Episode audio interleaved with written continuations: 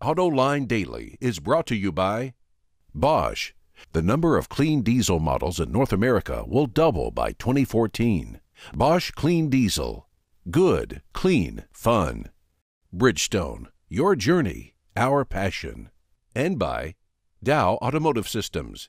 Improving durability and increasing design flexibility with Betamate structural adhesives at dowbetamate.com. This is Autoline Daily for the last day of February, and here's what's going on in the global automotive industry. The National Highway Traffic Safety Administration in the U.S. was on the verge of mandating backup cameras in all vehicles, but decided to put those plans on hold as it collects more input. Well, here's my Autoline input. You're betting on the wrong technology, NHTSA. Maybe you ought to test drive these backup cameras before you mandate them. In my test drives, I've discovered that if the camera lens gets rain on it, or ice, or snow, or dirt, you can't see what's behind the car. Remember, the camera lenses are really dinky, smaller than the fingernail on your pinky, so it's very easy for them to get dirty. And in winter weather, it can take a while before the screen warms up. People aren't going to wait for it to come on, they're just going to go. NHTSA should be adopting sonar sensors, which are oblivious to weather and dirt and are cheaper than cameras and screens. And that's what you want if you're trying to prevent cars from backing over people. In another sign of the problems at Fisker, the company just appointed Tom Lasorda as the new CEO of the company.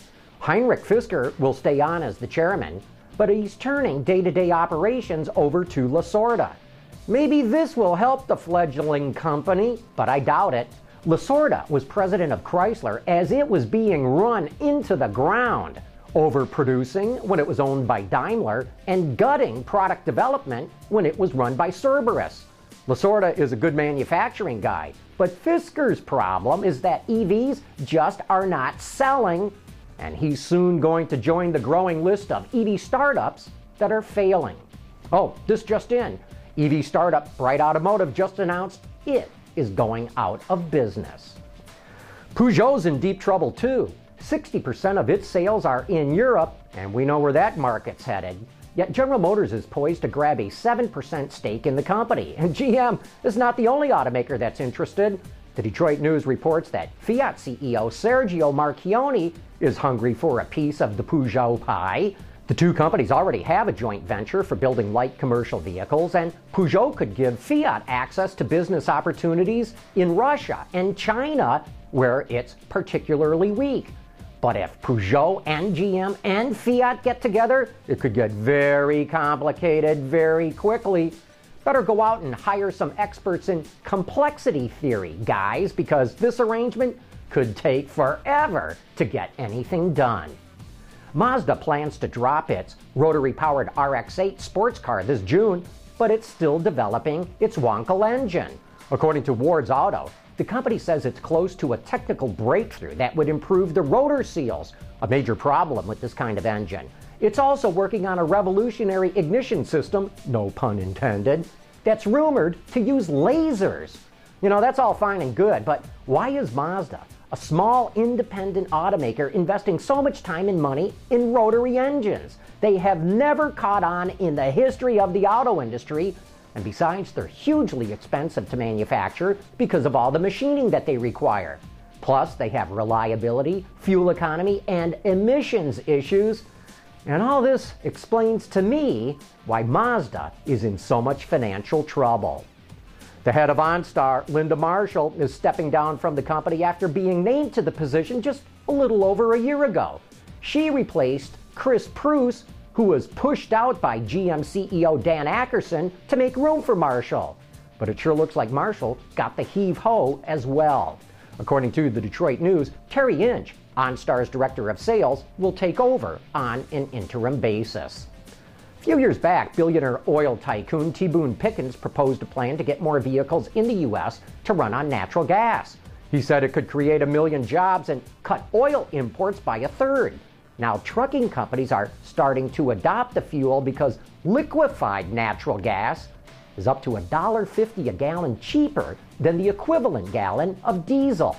A new report says using natural gas could cut costs by $20,000 for trucks that travel 100,000 miles a year. But where do you fill up? There are only 18 stations open to the public in the U.S., and 14 of them are in California.